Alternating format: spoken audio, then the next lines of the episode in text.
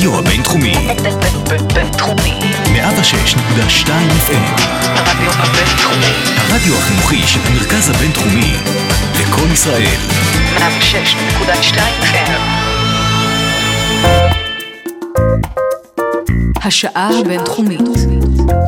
פודקאסט שמחדד את המוח. בכל שנה, לפני תחילת שנת הלימודים, נשמעת ביקורת על חוסר הרלוונטיות של הלמידה באקדמיה.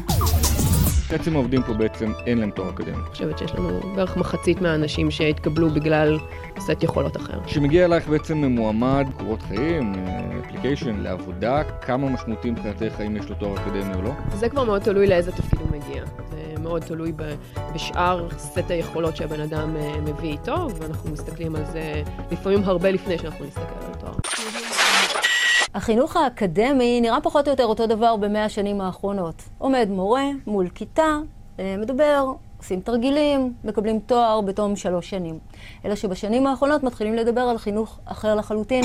באמת את רוב הידע שלי השגתי מהצבא ומלימוד עצמי. אני השתחררתי ומיד התחלתי לעבוד ב-IBM. עשיתי בינתיים כמה קורסים באוניברסיטה, רובם היו מאוד לא רלוונטיים. הקולגות שלנו, ובעיקר אלה שמובילים את ההשכלה הגבוהה בארץ ובעולם, משקרים. משקרים את עצמם, משקרים את הציבור.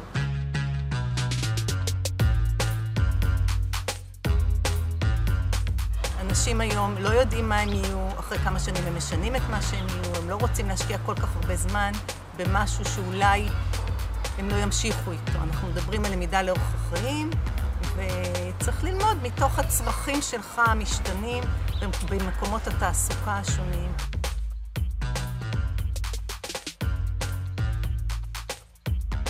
תואר זה כמו הדיסקים של פעם.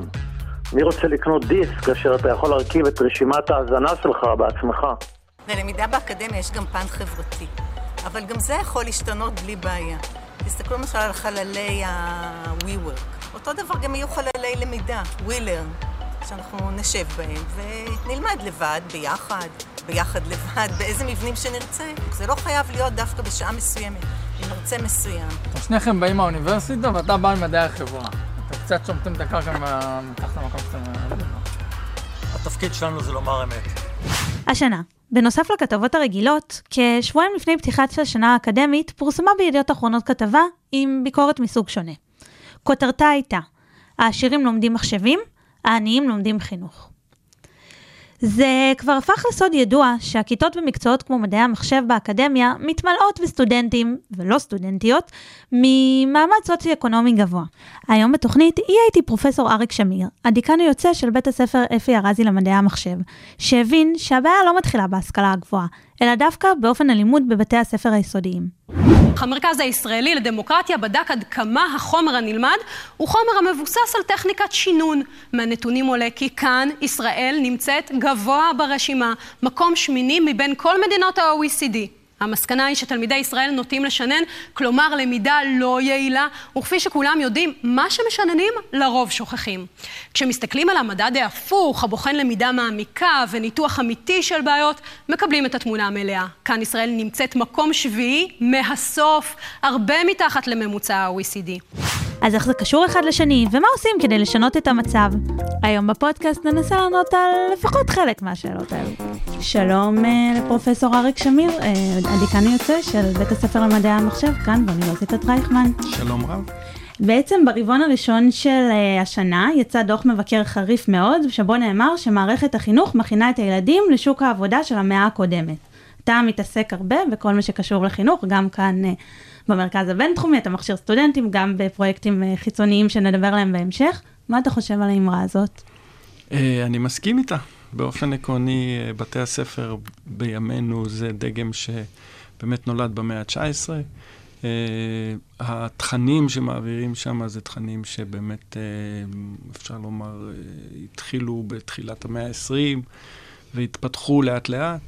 יש איזה סט מסוים של דברים שמרגישים שצריך ללמד את הילדים, והם לא השתנו הרבה בשנים האחרונות, ולעומת זאת, גם שוק העבודה וגם העולם המודרני מתקדם בקצב מאוד מאוד גדול, ונוצר איזשהו פער שצריך כנראה למלא אותו בכל מיני דרכים. או אולי גם בתוך מערכת החינוך. מה היכולות אה, שבעצם צריך היום להקנות אה, למי שיוצא ממערכת החינוך, מהאקדמיה? אה, באופן כללי, אני מרגיש שיש לי אה, מזל להיות חלק בעולם שנקרא עולם המחשבים וההייטק.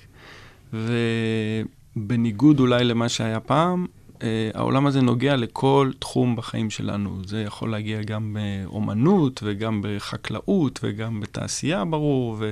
ובוודאי ובוודאי כל תחום, לא יודע, תעשיית ההייטק והפיננסים וכן הלאה. כלומר, מחשבים היום הם חלק של כל אחד, אה, מחיים של כל אחד מאיתנו ביום-יום, והבנה של איך הדבר הזה עובד ואיך הדבר הזה אה, מת, אה, אפשר להשתמש בו, אפשר ל... אה, איזה דברים אפשר לעשות איתו, זה משהו שאני חושב שצריך מגיל צעיר מאוד ללמד. אה, באופן דומה לכל מיני דברים אחרים שצריכים ללמד. כמו ביולוגיה, שחושבים על, אני יודע, מחזור המים, mm-hmm. או איך צמחים גדלים, או דברים כאלה שמלמדים באמת מגיל צעיר מאוד. לעומת זאת, מחשבים, משום מה, לא נכנס בשלבים האלה לחינוך של ילדים מגיל צעיר. ואני חושב שצריך להוריד את גיל ההתחלה, נקרא לזה כך.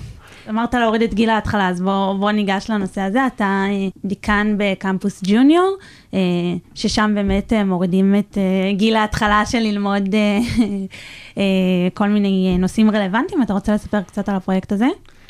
בהחלט. אז אני גם דיקן של פרויקט שנקרא קמפוס ג'וניור. אנחנו בכוונה נתנו לו את השם הזה.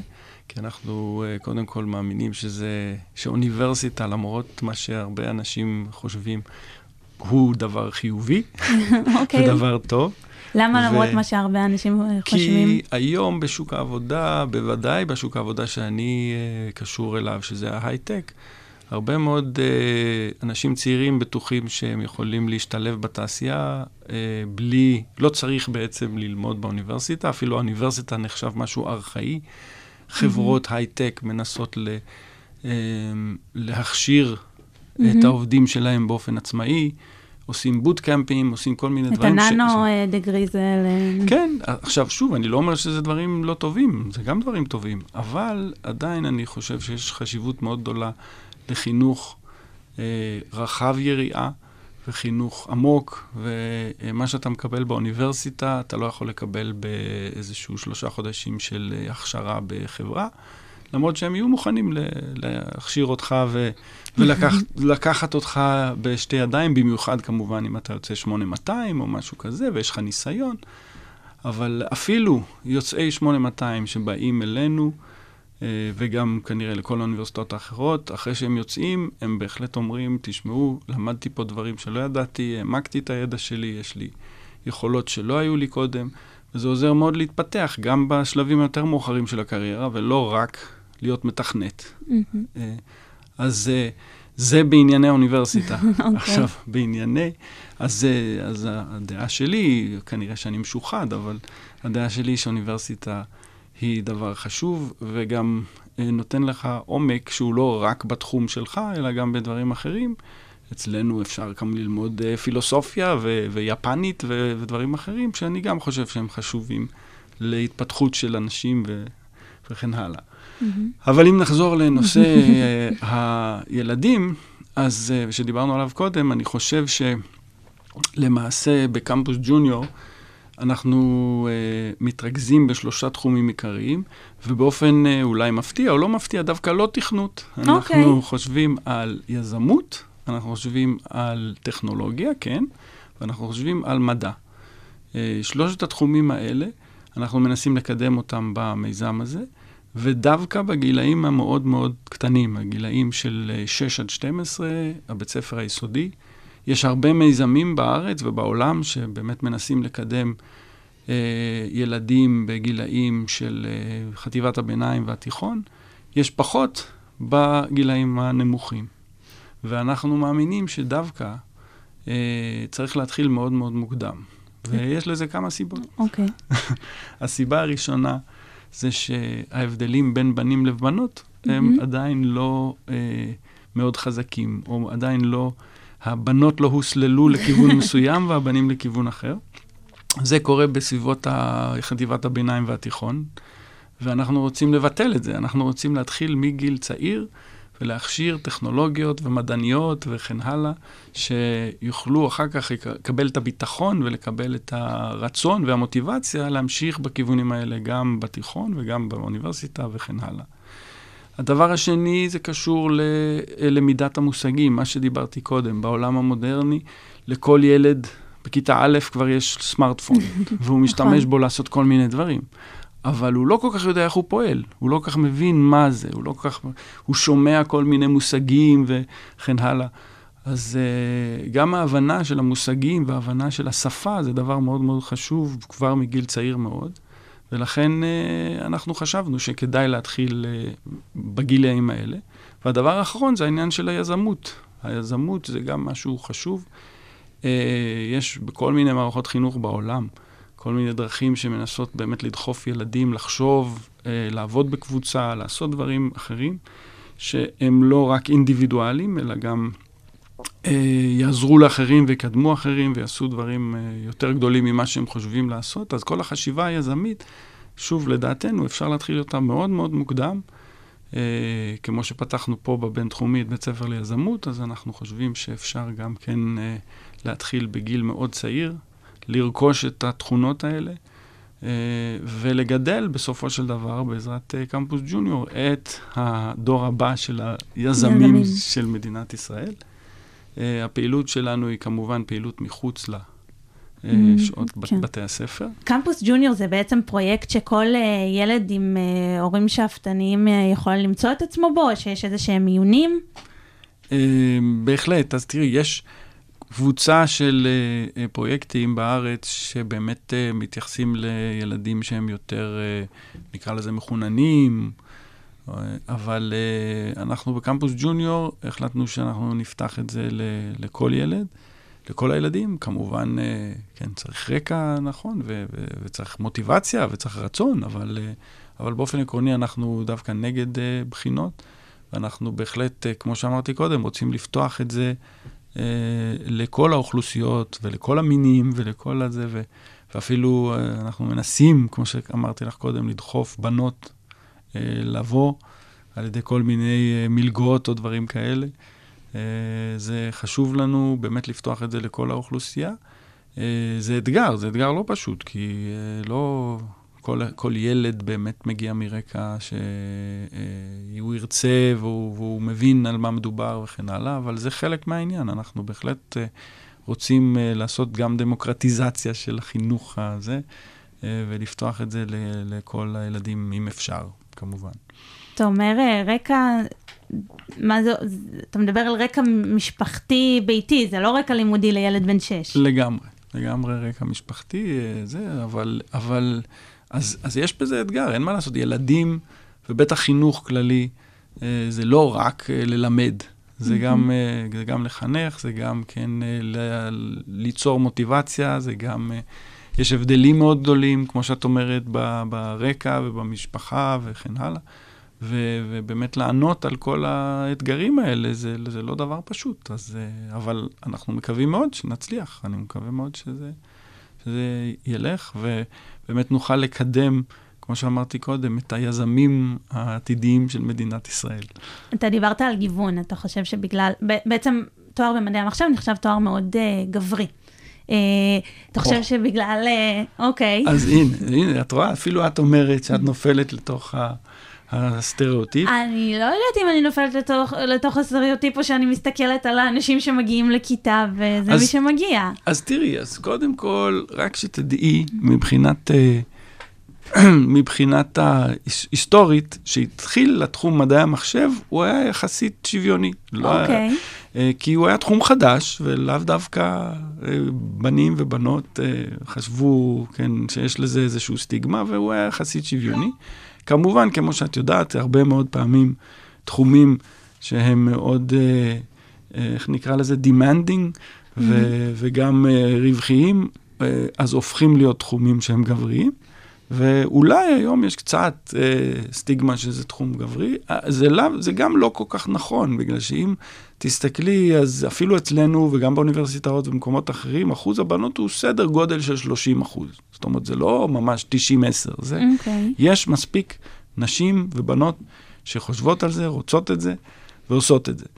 Uh, כמובן שכמו שאמרתי קודם, צריך להגדיל את זה. זה לא, אין בזה שום סיבה שגברים יותר טוב מנשים בתחום הזה, כולל העובדה שמתמטיקה זה לא תחום שבאופן מסורתי אה, גברים יותר טובים ממנו, זה פשוט uh, סוג של הסללה, כן? מה שקורה, דרך אגב, סתם בתור דוגמה, mm-hmm. מחקרים מראים ש... שביסודי אין שום הבדל, ואפילו יש ברמה מסוימת יתרון ל- להיות בת ב- בכל המקצועות המתמטיים. כן. ובתיכון ובחטיבה פתאום מתחיל איזשהו פער ויש איזשהו סוג של הסללה. אז, אז כדאי מאוד ורצוי מאוד לשבור את הדבר הזה. אני לא חושב שיש פה אה, באמת סיבה אמיתית. אה, וזהו, אז... אבל אם אנחנו מדברים על מערכת החינוך, אז זה נכון גם אגב לאוניברסיטה, זאת אומרת, אם פותחים איזשהו פרויקט פרטי, נראה לי, כמובן אה, תצטרף אליי, אבל נראה לי שכשיושבים, וזה מחוץ לשעות הלימודים, ואפשר להושיב עשרה אנשים, עשרים אנשים, לתת להם לנהל איזשהו שיח, זה מאוד מפתח יזמות ויצירתיות. אבל כשיושבים 30 ילדים בכיתה ו-100 ומעלה באוניברסיטה, איך אפשר באמת לעורך... את החשיבה שהיא מעבר, שהיא לא מרצה מדבר אל השיח או משהו כזה? זה באמת אתגר, כמו שאת אומרת. עכשיו, את שאלת אותי על שני הצדדים, כן? כן. הצד של האוניברסיטה והצד של הילדים. אז בצד של האוניברסיטה, שזה בתור הדיקן פה במדעי המחשב, אז באמת, אני חושב שהדרך שבה, לפחות אצלנו באוניברסיטת רייכמן מנסים לחנך, זה עניין של פרויקטים. כאשר כיתות גדולות באמת מלמדים אולי חומר תיאורטי או חומר גדול, אבל, אבל אני יודע שבבית ספר ליזמות מלמדים אותם הרבה מאוד במה שנקרא hands-on. כלומר, mm-hmm. מחלקים אותם לקבוצות יותר קטנות, עושים מיזמים אמיתיים, נותנים להם מנטורים גם מהתעשייה. וכן הלאה, וזה מאפשר לפתח בוודאי יכולות שאי אפשר לעשות בקבוצות גדולות. ואם אני הופך את זה okay. אוקיי. לצד של הילדים הקטנים, אז בוודאי שאין לנו, בקמפוס ג'וניור אנחנו לא מלמדים uh, כיתות גדולות של 30 ילדים, אלא הכל זה כיתות קטנות הרבה יותר, יש שני מדריכים לכל קבוצה, יש וכן הלאה. אז uh, אנחנו מאוד שמים דגש גם על עשייה מעשית. זאת אומרת, גם אצלנו מגיל קטן וגם בגיל גדול, אמ, למידה באמצעות עשייה, אני חושב שזה הדבר הנכון, בעזרת פרויקטים, בעזרת אה, אה, גם אה, אה, כל מיני challenges, כן, אתגרים אמ-המ. קטנים.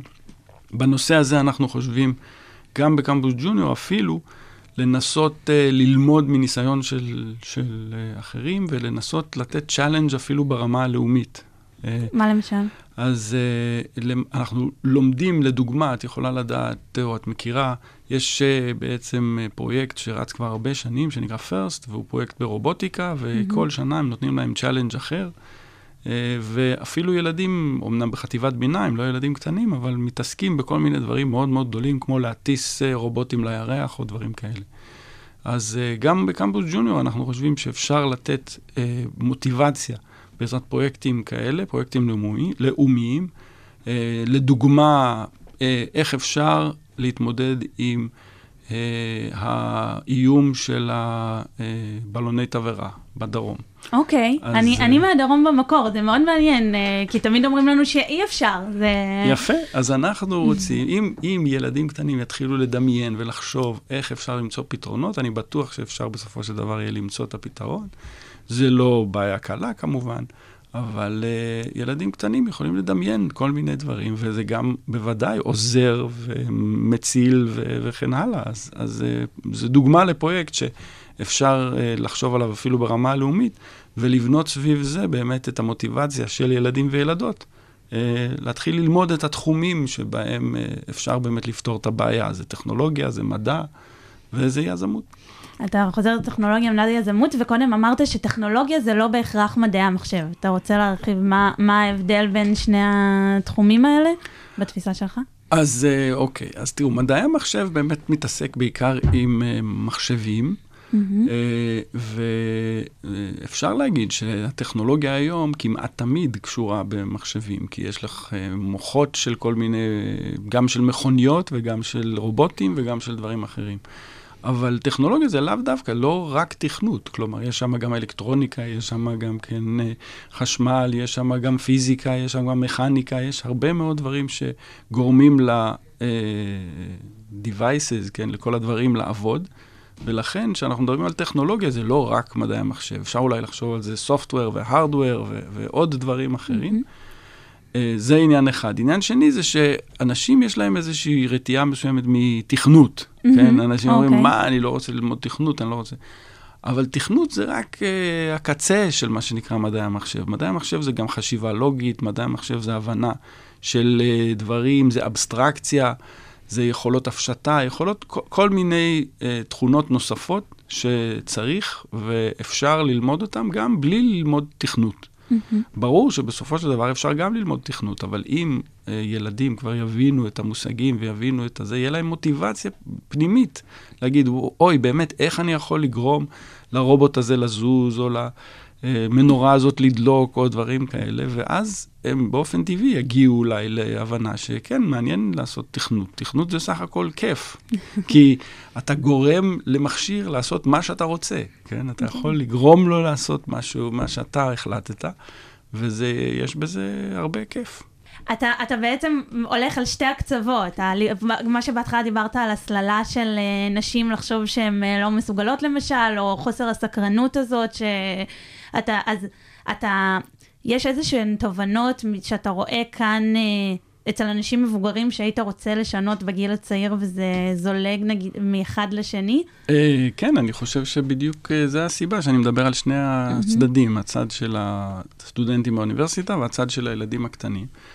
אה, בגלל, וזה גם אמרתי קודם, אני מרגיש שצריך לבנות את הסקרנות ולבנות את המוטיבציה כבר בגילאים צעירים, ולהראות גם, אפשר להגיד, ילדים בכל המקומות, גם בפריפריה וגם במרכז, אפשר להגיד לכל הסוגים והמינים, גם בנים, גם בנות, מה שאת לא רוצה, שהם יכולים, ו- וללמד אותם את השפה, זה מאוד חשוב, כי זה באמת יאפשר להם להבין שהם יוכלו לעשות את הדברים האלה בעתיד.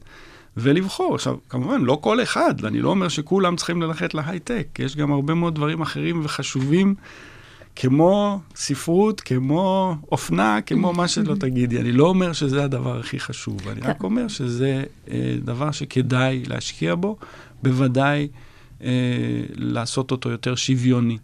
אז, אה, אז להתחיל מוקדם, לדעתי, זה חשוב מאוד.